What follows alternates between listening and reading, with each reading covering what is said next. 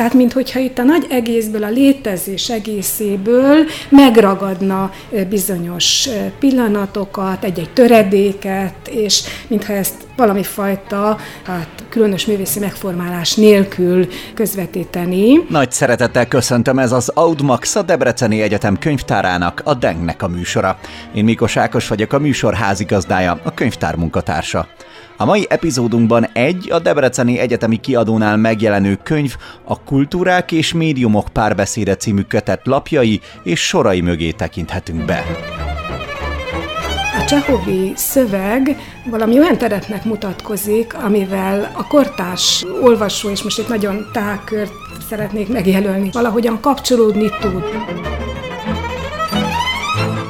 Regéci Ildikó a könyv szerkesztője, a Debreceni Egyetem Szlavisztika Intézetének egyetemi docense, Csehov kutató. Ő segített abban, hogy értelmezzük ennek a mostanra már sorozattá duzzadó könyvnek a legfontosabb szálait, kulcsmomentumait. A tudomány is lehet szórakoztató és izgalmas. Ez az Audmax, a Debreceni Egyetem könyvtárának tudományos podcastje olyan bátrak ezek az ír szerzők, hogy megváltoztatják kicsit a daraboknak a tematikáját. Az Audmax mai részében vele beszélgetünk arról, hogy vajon milyen kapcsolata van Csehovnak az írekkel, milyen művészeti ágakra hatott, van-e hatása a magyar irodalomra, és vajon mi köze van Jókaihoz. Csehov idejében, az ő indulásakor, 80-as években, amikor ő még ilyen szórakoztató lapokban kezdett el publikálni, Jókai Oroszországban is egy nagyon népszerű szerző volt. Ez az Audmax, a Debreceni Egyetem könyvtárának tudományos podcastje ha lehet egy ennyire személyes részét behozni, önnek hol van kapcsolódása Cseh, vagy honnantól van kapcsolódása Csehovval, és talán, hogy hogyan lett ez mélyebb, mint egy egyszerű úgymond érdeklődés? Hát én itt a Debreceni Egyetem orosz tanszékén végeztem, és még hallgatóként fertőződtem meg én is. Goretit József témavezetésével írtam egy TDK dolgozatot, és gyakorlatilag innen nőtt ki ez a téma. Utána a TMB ösztöndíjasként folytattam Szilárd Léna szakmai vezetése alatt a munkát, és hát meghatározó maradt a pályámon úgy is, hogy amikor én végeztem 92-ben, azért az orosz irodalomnak és az orosz nyelvnek egyáltalán az orosz kultúrának nagy keletje nem nagyon volt, tehát Ugye két szakosként az lett volna természetes, hogy az ember elfelejti az orosz szakot, ugye a rendszerváltás utáni években, de hát egy szerencsés helyzetbe kerültem, mert egy akadémia ösztöndíj lehetőséget adott, hogy abban a szárasságban is mégiscsak tudtam, mármint szakmai értelemben megmaradni ezen a területen, és noha nem orosz tanszéken kezdtem el dolgozni, Miskolcon a világirodalmi tanszéken voltam hosszú évekig, de valahogy mindig lehetőségem adódott arra, hogy akár komparatisztikai témákban is jelen legyen Csehov, és hát amikor pedig vissza sikerült térnem az anyaegyetemre, akkor folytatódhatott már komolyabban, és nyilván új lehetőségeket is adott itt az intézet ehhez a kutatáshoz. Milyen története van az előző két kötetnek? Hát a történet 2010-ben kezdődik.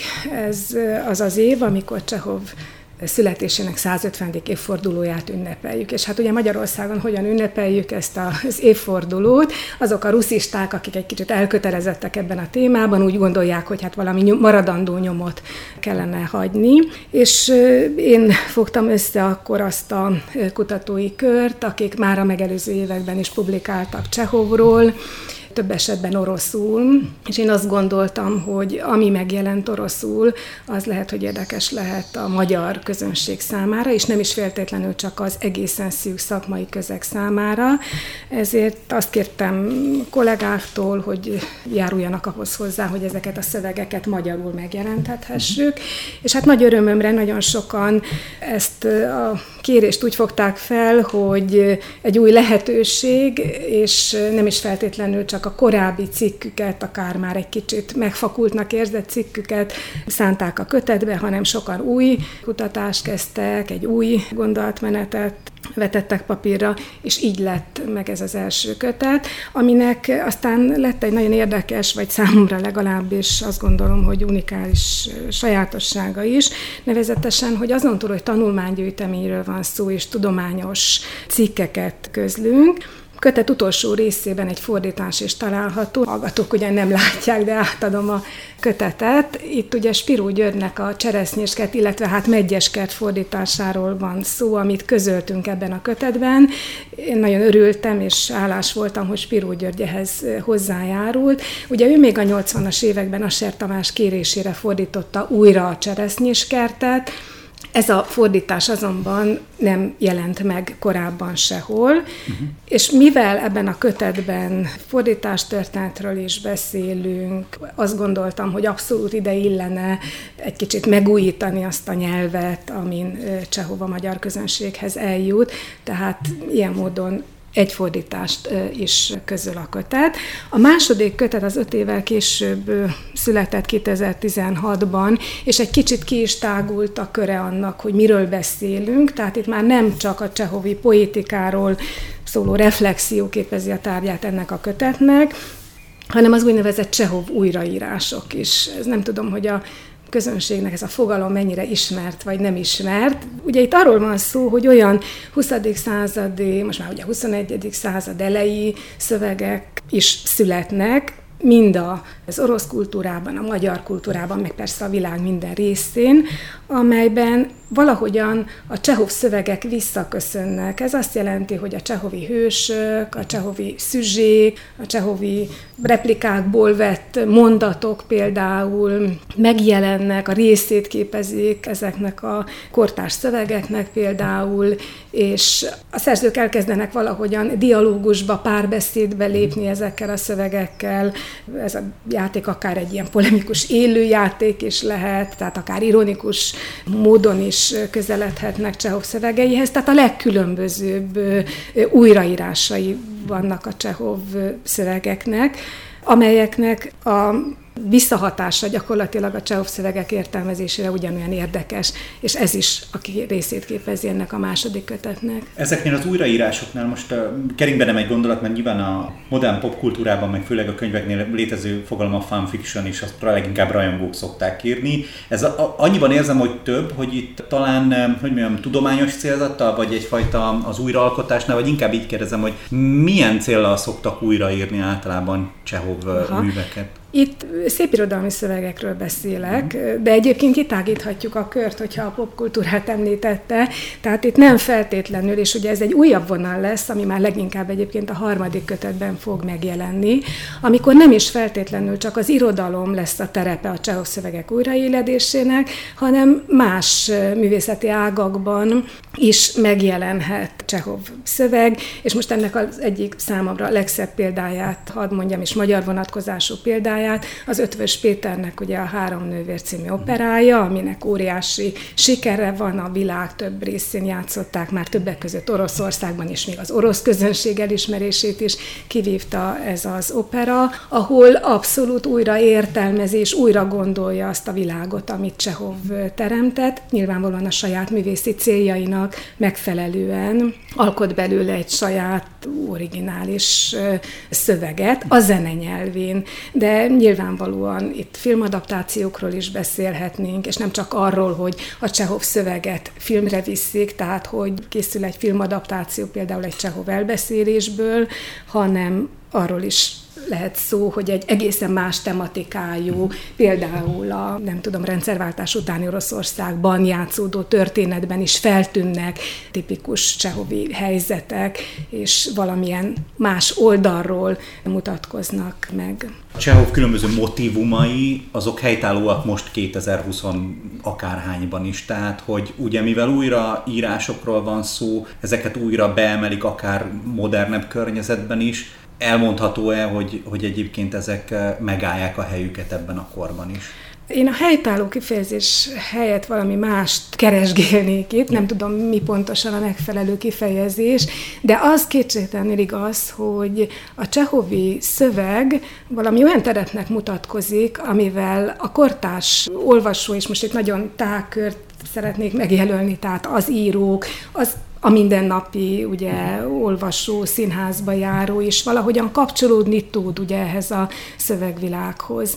A kutatók számára nyilvánvalóan az lesz az egyik nagy kérdés, hogy miért. Tehát, hogy a csehszövegnek miben rejlik az a természete, ami ezt a nyitottságot sugalja, ami, ami valóban a 20. század végén, 21. század elején is korszerűnek tetszik, ami megmozgat minket, befogadókat ebből a szövegből. Tehát a, a, ezekre a kötetekre közvetlenebbül visszatérve, tehát a, a tudományos cikkek mondjam így, hogy ennek a hatásmechanizmusnak az okait keresik, és a szépirodalmi szövegek pedig, mert hát ebben a harmadik kötetben is majd remélem az olvasók látnak olyan szövegeket, amelyek magyarul még nem jelentek meg, viszont ilyen 20. század végi szövegek, amelyekben jelen van Csehov, ezek az írkultúrából például a harmadik kötetben szerepelnek, és hát az új fordítások ismételten csak, tehát a színházak, színházi előadások számára készített új és új szövegvariánsok, és azt gondolom, hogy annak az eszközei, hogy mi itt a mi nyelvünkön, a mai gondolkodásunk és igen, nyelvünk segítségével próbáljunk meg erre a Csehov által teremtett szövegekre, erre a Csehov által teremtett virágra valahogyan visszautalni ha már ez a, hogy mondjam, a fegyver előkerült, akkor, és hát a harmadik kötetet már nagyon itt megjelenítettük, akkor talán érdemes is mélységében is beszélni róla. Itt több minden is, hogy mondjam, kínálkozik lehetőségként. Egyrészt például az, hogy ugye említettük, és talán így sorrendben haladva az eddigi említések során, hogy ez az első olyan kötet, amelyben például a zene is megjelenik, és itt ugye az operára utaltunk. De még mielőtt ebbe itt belekapnánk, vagy lehet, hogy pont ennek kapcsán, azok, akik most megjelennek ebben a kötetben, hogyan kerültek közel a megjelenéshez. Úgy értem, hogy mi alapján gravitáltak ahhoz, hogy mondjuk ők lehessenek benne, és most például akár a zene is terepet kapjon. Egyrészt a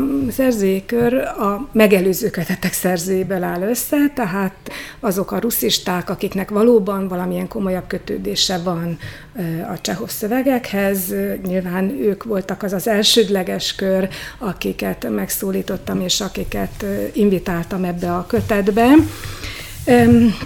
A russzisták mellett megjelennek az irlandisztika területéről is kutatók, Csikai Zsuzsa és Gula Marianna nevét hadd említsem meg, az utóbbi szerző egyébként szintén Debrecen Egyetem oktatója, akik az csehov szövegeknek a számomra nagyon különleges ír recepciójával foglalkoznak, és ebben a harmadik kötetben az előző két kötethez képest újdonságként egy-két külföldi szerző is megjelenik. Az, hogy ők hogyan kerültek a kötetbe, annak természetesen oka van, és nem egy tág nemzetközi kitekintésről van itt szó, hanem kifejezetten olyan szerzőkről, akik valamilyen módon Csehovnak a magyar kultúrával való kötődésére reflektálnak a cikkben. Például Tatjana Jurjevna Iljuhina egy olyan Csehov szövegről írt, ami a mi jókai mórunk szövegeivel áll kapcsolatban, vagy Natalja Nyagolova cikke került még be, szintén magyar fordításban természetesen a kötetbe, aki pedig egy olyan előadást elemez, amit a magyar közönség is láthatott a Nemzeti Színházban. Tuminasz alkatásáról, Tuminasznak a Ványabácsi című előadásáról van szó. Az itt már felkerült, vagy előkerült többször is, hogy van egy erős írvonal most ebben a kötetben. Én, ahogy figyeltem, még nem mondott mutatott ki, hogy hogyan függ össze Csehov Írországgal és az írekkel? Hát azt mondom, hogy Csehov minden nemzettel összefügg. Tehát ugye ő az a szerző, vannak azért a világirodalomban néhányan, akik a világ minden részén óriási érdeklődés övezi ugye az ő munkásságukat, kevésbé tálnak kisepikát, mint a drámát. Hát ez természetszerűleg így van, hiszen a színpadokon jelen van, uh-huh. új és új interpretációkban legalábbis a négy nagy dráma mindenféleképpen, tehát a Sirály, a Ványa bácsi, a Három nővér, és hát a Cseresznyéskert vagy Megyeskert című dráma. Tehát én azt gondolom, hogy gyakorlatilag bármilyen nemzet irodalmával, ha elkezdünk foglalkozni, és Csehov recepciójával, akkor ott találunk érdekes dolgokat. Az ír kontextus az azért különösen érdekes, mert itt nem is csak arról van szó, hogy Csehovot lefordítják, és új és új köntösbe öltöztetik, keresik azt a színházi nyelvet, amin aktuálissá tehetők a Csehov darabok problematikái, hanem itt nagyon komoly átültetésekről van szó. Csikai Zsuzsa Gula Marianna az újraírás fogalmát használja, vagyis itt kitágítják ezt a fogalmat, nem pusztán tehát egy megfelelő vagy egy, egy nyelvi átültetésről van szó, hanem olyan bátrak ezek az ír szerzők, hogy megváltoztatják kicsit a daraboknak a, tematikáját, körvonalát, a hősök identitását például, hogy ezt kimondtam, ezzel már rögtön kapcsolok, mert érezhető is nyilván, hogy itt arról van szó, hogy a, egyrészt a fordításban is a brit-angol helyett az ír-angolt preferálják, és a erre a nyelvre ültetik át ugye a darabokat, másrészt pedig sokszor a darabok központi problematikáját és ugye a saját identitás, nemzeti identitás problematikájával olvassák egybe. Például, hogy egy szemléletes részletet mondjak, a Thomas Kilroy 80-as évekbeli Sirály fordításában például ugye a Sirály két főszereplője, Trigorin és Trepjova, két író figura, talán Trepjev, Trepjov bizonyos fordításokban. A szimpatikusabb a kettő közül, ugye ő lesz az ír identitású ebben az adaptációban, és a Trigorin az angol, hát gyakorlatilag gyarmatosító szemlélet megtestesítője is, aki mindent elvesz Trepjevtől, a drámában emlékszünk rá, hogy a szerelmét, Nyinát kisajátítja, az anyja szerelmét, és a irodalmi siker is, ugye a hírnév is Trigorin oldalán van, ez írközegben nyilvánvalóan egy nagyon sajátos olvasatot jelent, ami az ottani közönségnek természetesen közel hozza Csehovot, nem abban a formában, ahogyan mi ismerjük, vagy mi gondoljuk, de nyilvánvalóan itt nem is az a fontos, hogy minden nemzetben ugyanaz képződjék meg, hanem inkább, hogy ez számokra egy alkalmas közvetítőnek tűnik ahhoz, hogy a saját akár identitással kapcsolatos kérdéseiket artikulálják. Melyek lehetnek azok a továbbvivő pontok, amit hogyha egyébként a középiskolás tananyagban találkozunk, nem tudom, a sirályjal vagy a három nővérrel, hogyha egyel beljebb akarunk kerülni, akkor talán mivel érdemes ismerkedni Csehov kapcsán? Hát én azt gondolom, én nagyon az újraolvasás híve vagyok, megmondom őszintén. Tehát én azt gondolom, hogy egyrészt milyen kérdést tegyünk fel magunknak. Tehát ha azt a kérdést feltesszük, hogy mi az oka annak, hogy egy olyan szerző művei, akit alapvetően tehát a 19. század végén, 20. század legelején, századfordulón alkot, ugye 1904-ben meghalt Csehov, és ezek a drámák itt gyakorlatilag az életmű végén, tehát az utolsó pár évében, tehát a négy nagy drámára gondolok most keletkeznek, és hogy több mint száz év viszonylatában még mindig jelen van, sőt a kultúránknak egy nagyon élő részét képezi Csehov, ugye az előbbi újraírásokkal például éppen erre szerettem volna volna utalni. Tehát, hogy mi az oka ennek?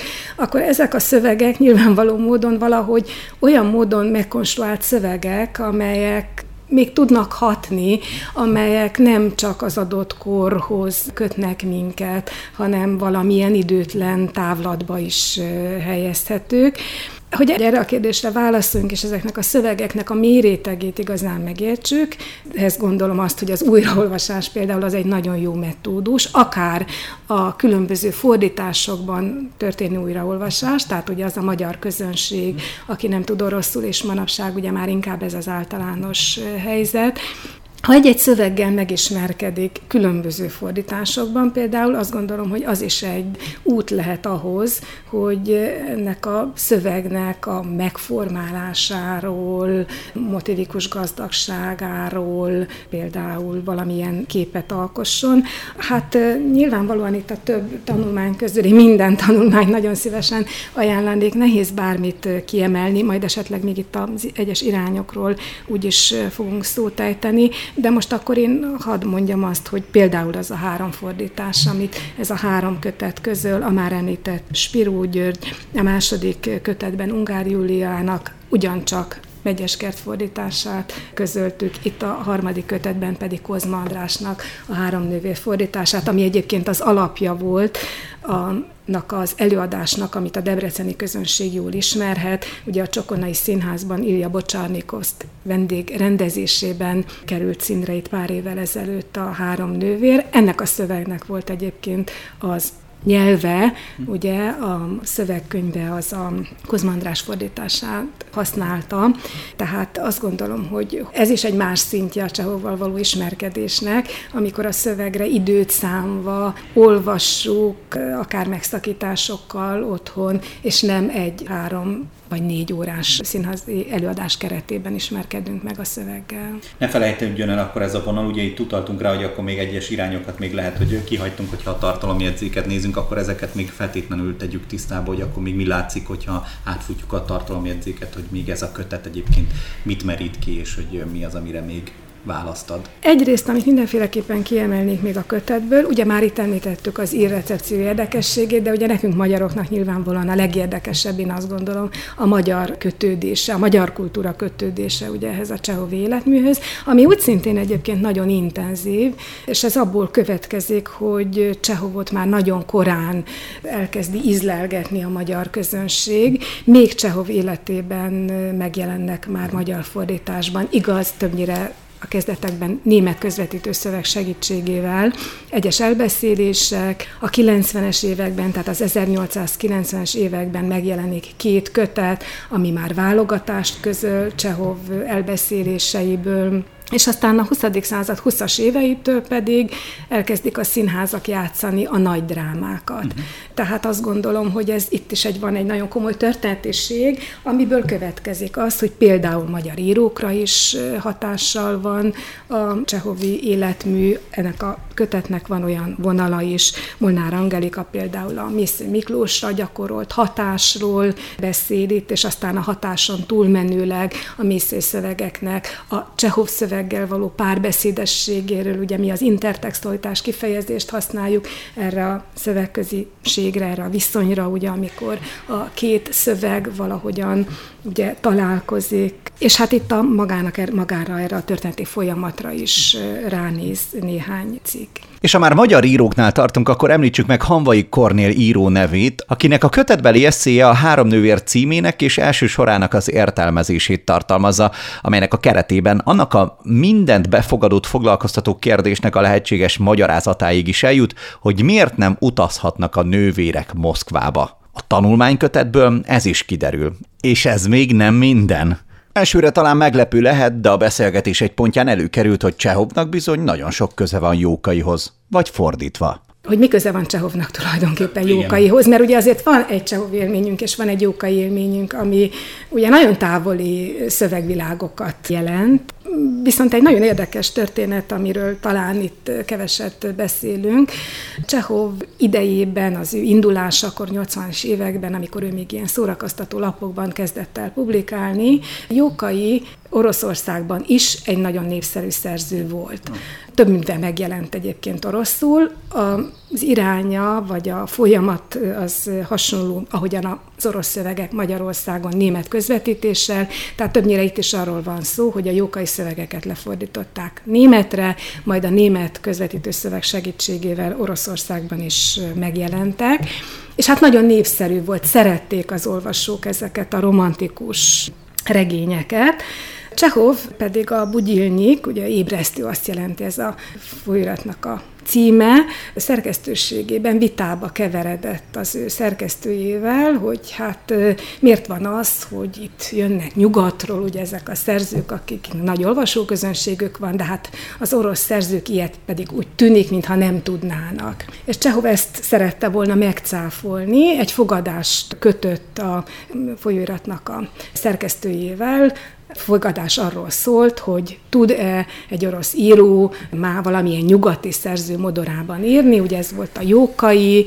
és Csehov vállalkozott erre a kísérletre, és elkészítette az újabb fordításban hiába való győzelem címmel megjelent hosszú elbeszélését, amelynek a segítségével ő megnyerte ezt a fogadást, tehát valóban ugye névtelenül jelent meg a az elbeszélés, és hát érkeztek a szerkesztőségbe az olvasói levelek, amelyek arról szóltak, hogy hát ők tudják, hogy ki van-e mögött az elbeszélés mögött, és hát ez nyilvánvalóan jókai lehet.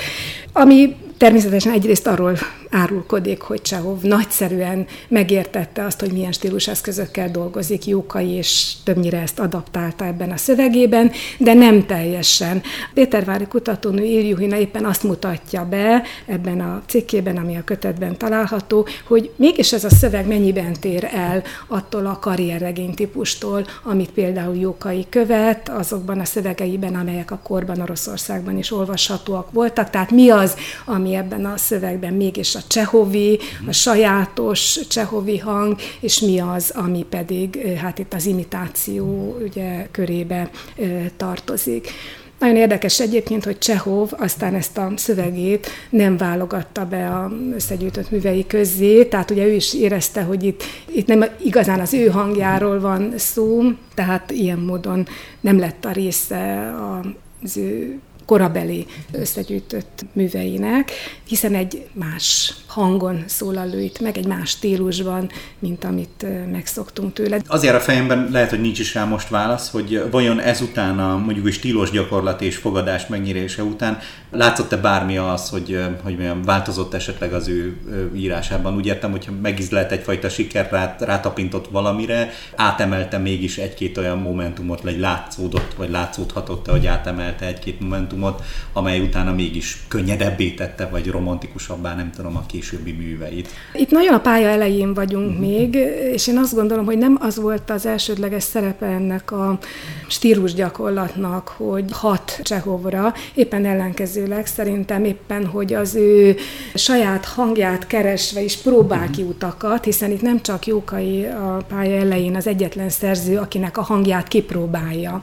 Tehát ő több olyan művet is írt, gondolok itt például Victor Hugo, vagy Vern modorában is ugye ír szövegeket, tehát hogy ő itt próbálja azokat a korban népszerűnek számító írói technikákat, amelyektől aztán leginkább a, a maga elhatárolódása következik, és többnyire nem viszi tovább ezeket a hát, művészi eszközöket, hanem valami egészen sajátosat hoz létre. Van egyébként Csehovnak egy olyan szövege is itt az életmű elejéről, aminek az a címe, hogy mit található leggyakrabban a regényekben, tehát gyakorlatilag ilyen klisészerűen sorolja fel mindazt, így van, ami, amit látja, hogy ami működőképessé teszi a szövegeket, de ami láthatólag az ő vészi világától mégiscsak idegen, úgy gondolja, hogy ezek olyan sematikus megoldások, amivel ő semmiféleképpen nem szeretne élni. Nekem most az látszik, hogy akkor ő ezek szerint nagyon tudatosan készült erre a szerepre, tehát nem az a fajta művész-művész volt, aki, tehát hogy ha jön az iklet, elkap és a, a flóba, hanem hogy akkurátus, egyébként elemző figurának tűnik ilyen szempontból nekem. Erre van-e bármi nyom, vagy, vagy nem tudom. Hát abszolút, mint ahogy szerintem általában a nagy művészek nagyon tudatosan építi, nem annyira a pályáját, mint inkább valóban a, a, a művészetét, és uh-huh. keresi a hangját. Ez természetesen óriási áldozattal is jár, amihez rögtön hadd tegyem hozzá, hogy azért Csehov úgy szakít időt erre a tevékenységre, hogy ő az alapképzettsége szerint orvos. Tehát ugye ő elvégzi az orvosi egyetemet, sőt el is kezd praktizálni, és még egy későbbi, tehát nem csak a 80-as évek elejéről beszéltünk itt, hanem a későbbi időszakában is, amikor például kiköltözik a család Melihovóba, ez nem messze Moszkvától, mint egy egyórányi útra található egy Melihovói birtok, amit ők megvesznek, ott is például van rendelője és fogadja a környékbeli parasztokat, ellátja, nem mond senkinek nemet, tehát azért el tudjuk képzelni, hogy ez micsoda munkabírást is jelent, és mindeközben folyamatosan alkot és gondolkodik a szövegein, ami szintén nagyon jól nyomon követhető. Csehovnak ugyanis volt egy jegyzetfüzete, Zápiszniek Nyiski, ez oroszul, egy olyan jegyzetfüzete, amiben ő folyamatosan rögzítette azokat a benyomásokat, amelyek úgy gondolta, hogy alkalmasak lesznek ahhoz, hogy az alapanyagát képezzék majd egy későbbi műnek, sőt, ugye az így elindított szüzséket aztán variálja, bővíti, újraalkotja, tehát ugye ez nekünk irodalmároknak egy nagyszerű forrás, amiben követhető ugye egy szöveg alakulásának a folyamata, de hát közben az is követhető ebből, hogy Csehovnak gyakorlatilag erről szól az élete, és ennek nagyon sok mindent alárendel.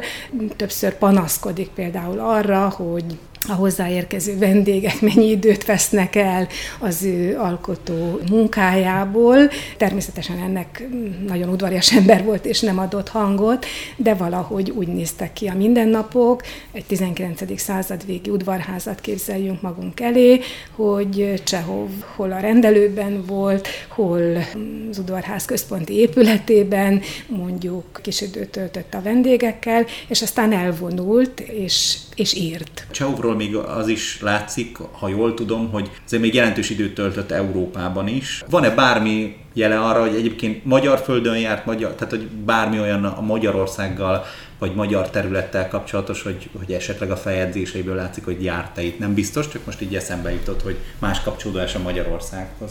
Nem járt Magyarországon, de egyébként ez is azt hiszem egy olyan élettény, ami nagyon sok mindenki olvasható egyébként a mhm. szövegekből. Tehát ha csak például ezt a jókai szöveget nézzük, vagy ugye ezt a jókai hatása alatt született szöveget nézzük, akkor látható például a tájleírásban, hogy hogyan képzeli Csehov ugye azt a tájat, amit ugye Jóka is megír, nyilvánvalóan itt visszaköszönnek elemek. Nekem mindig az a benyomásom, amikor ezt a hosszabb tájleírást itt az elbeszélés elején olvasom, hogy csak egy kicsit, mintha délebre helyezné Magyarországot, mint az valójában van, tehát olyan növények is szerepelnek ebben a leírásban. Nyilvánvalóan nincs előtte ez a kép, de Jókai nyomán újra teremti ezt a világot.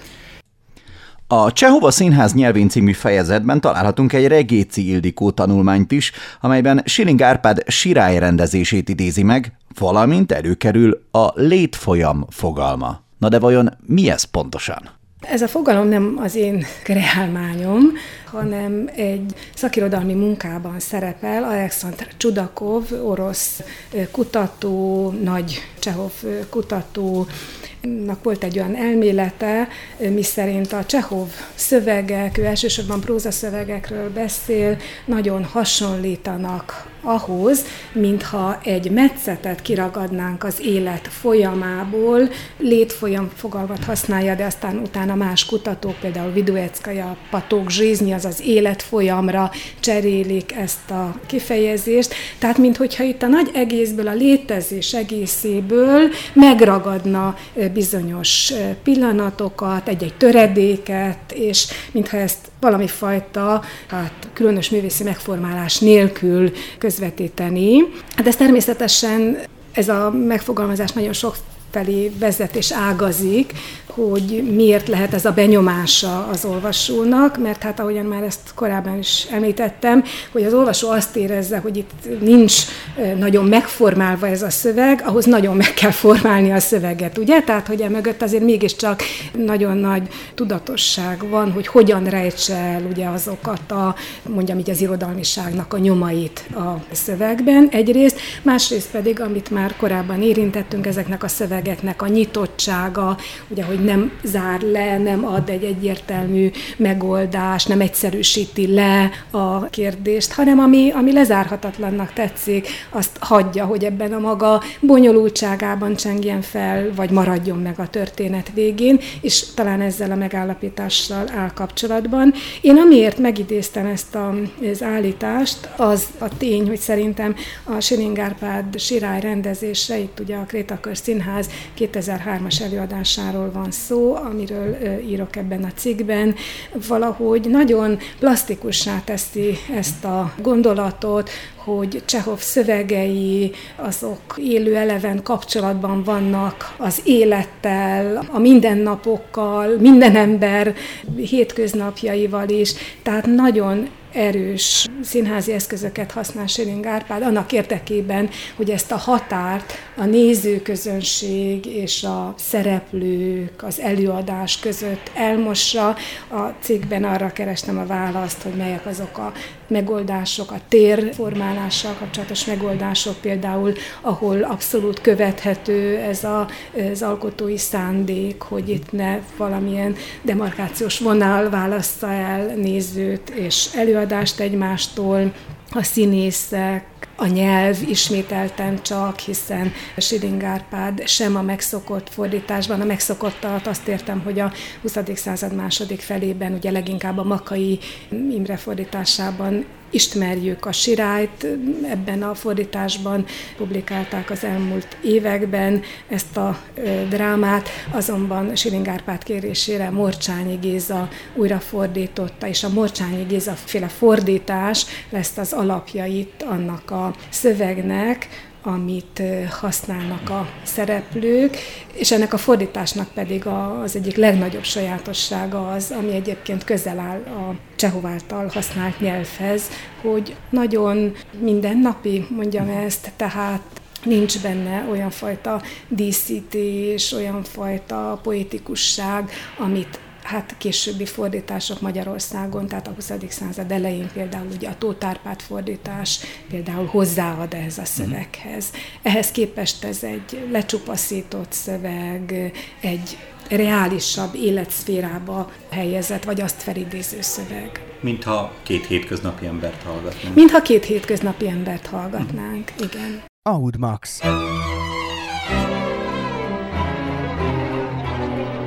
És ha már mélységében beszélgetünk a Kultúrák és Médiumok párbeszéde című kötetről, akkor feltétlenül megemlítenék két szakaszt a könyvből. Az egyik a Csehova filmnyelvén című fejezet, amelyben Kró Katalin és Kalafatics Zsuzsanna két tanulmány olvasható az egymásba hajló szövegterekről és a Moszkva című film csehovi hagyományairól. A másik érdekes szakasz, amit még szintén megemlíthetünk, és a beszélgetés egy pontján ki is tértünk rá ugyan, de a szerkesztett verzióba nem teljesen került be a kitárgyalása, az a Csehov és a 20. század elő magyar recepcióját taglaló szakasz. Itt Zoltán Dominika, Dukkan Ágnes és Csé Jónás Erzsébet dolgozata szolgál az ön és Csehov ismerettségének elmélyítésére.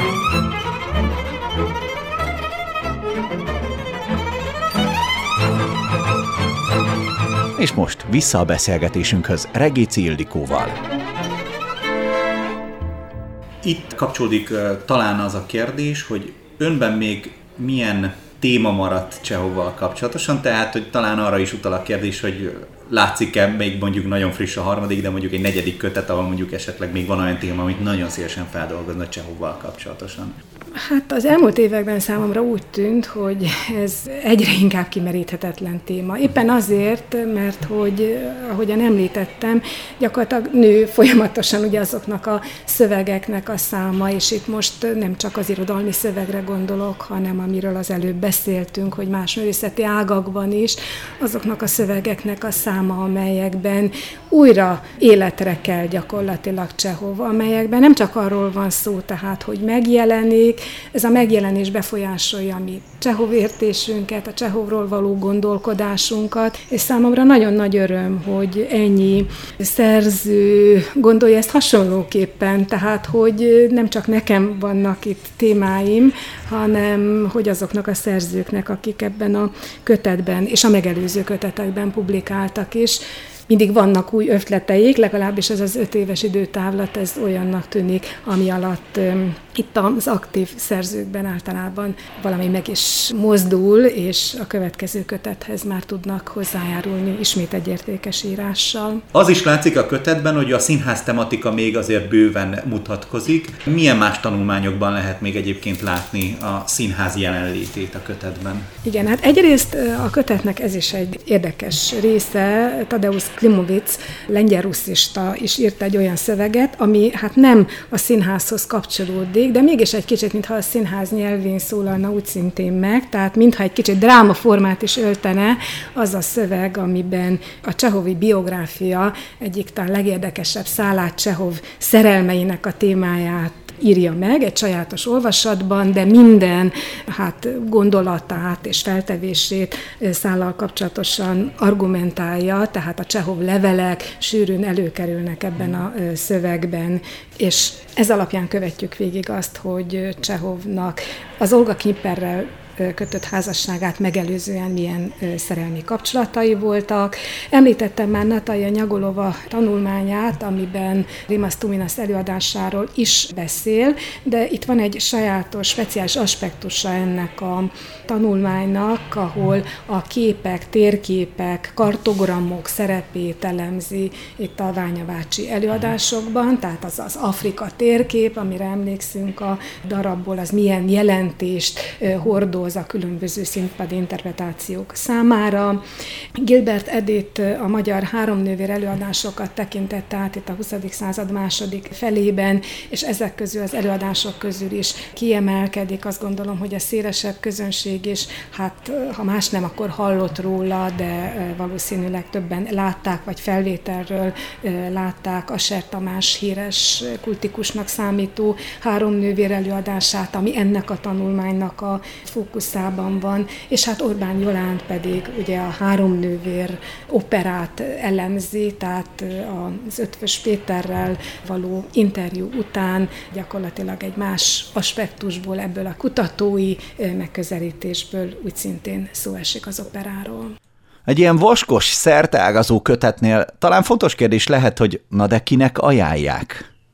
A kötetet azt mindenféleképpen egy tágabb körnek ajánlanám. Az volt az elsődleges szándék, hogy itt ne csak a szaktudósok, és ne csak az a kör olvassa, vagy hallgatók, akik már valamilyen szinten ismerik ezt a poétikát, hanem olyan olvasók is, akik egész egyszerűen csak szeretik Csehovot, akik érdeklődnek itt a drámák és az elbeszélések iránt, én azt gondolom, hogy ennek a kötetnek ez a sokfélesége, ami alatt értem azt, hogy nem csak a tudományos nyelven szólal meg, hanem szépirodalmi szövegek is találhatóak benne, talán lehetőséget ad arra, hogy mindenképpen az ízlésének, idejének megfelelően tudjon hanem is az egész szöveggel megismerkedni, hiszen egy elég teredelmes kötetről van szó, de legalábbis kiragadni belőle számára érdekes részleteket és szeretjük kutatni a motivációt is az Audmaxban. Mi az, ami lelkesíti? Tettük fel a kérdést Regéci Ildikónak, hogy ha arra gondol, hogy még kutathat Csehovval kapcsolatosan. Mi az, ami eszébe jut a könyv kapcsán? Hát abszolút a szerzőkkel való együtt gondolkodás, együttműködés. Számomra ez egy nagyon jó érzés, hogy a megszólított szerzők igent mondanak, és aztán elkezdődik egy folyamat, ami hát természetesen szerzője válogatja, hogy hogyan zajlik, de több szerző menet közben megosztja a gondolatait a szerkesztővel, valami fajta reflexiót vár, természetesen nem felülbírálatról van itt szó, hiszen egyenrangú kutatói vagyunk ennek a témának, hanem inkább csak azok az új aspektusok, ahogy egy a kötet olvasója számára, de a szerkesztője számára is mindig érdekesek, amit egy más területről érkező kutató hoz be itt a Csehov életműnek a vizsgálatában. Több szerzővel is ez egy nagyon hosszú dialógus lett menet közben. Ez például mindenféleképpen egy olyan ajándék számomra is, ami a kötetek formálódása során mind a három esetben jellemző volt. Regíci Ildikónak köszönjük szépen, hogy bemutatta a könyvet, és azt is, hogy segített még jobban értelmezni azt. A teljes élményhez ajánljuk a Dupress, a Debreceni Egyetem kiadójának Csehov munkásságáról és értelmezéséről megjelent friss és korábban megjelent kötetét és köteteit. A műsorban elhangzó zene Csehov kortársának, Rimsky Korszakovnak az alkotása, a Dongó. Az Audmax további részeit pedig keresse bátran és mentse el lejátszási listájába. A következő epizódig a műsort készítő Debreceni Egyetem Egyetemi és Nemzeti Könyvtár nevében minden jót kívánok! Audmax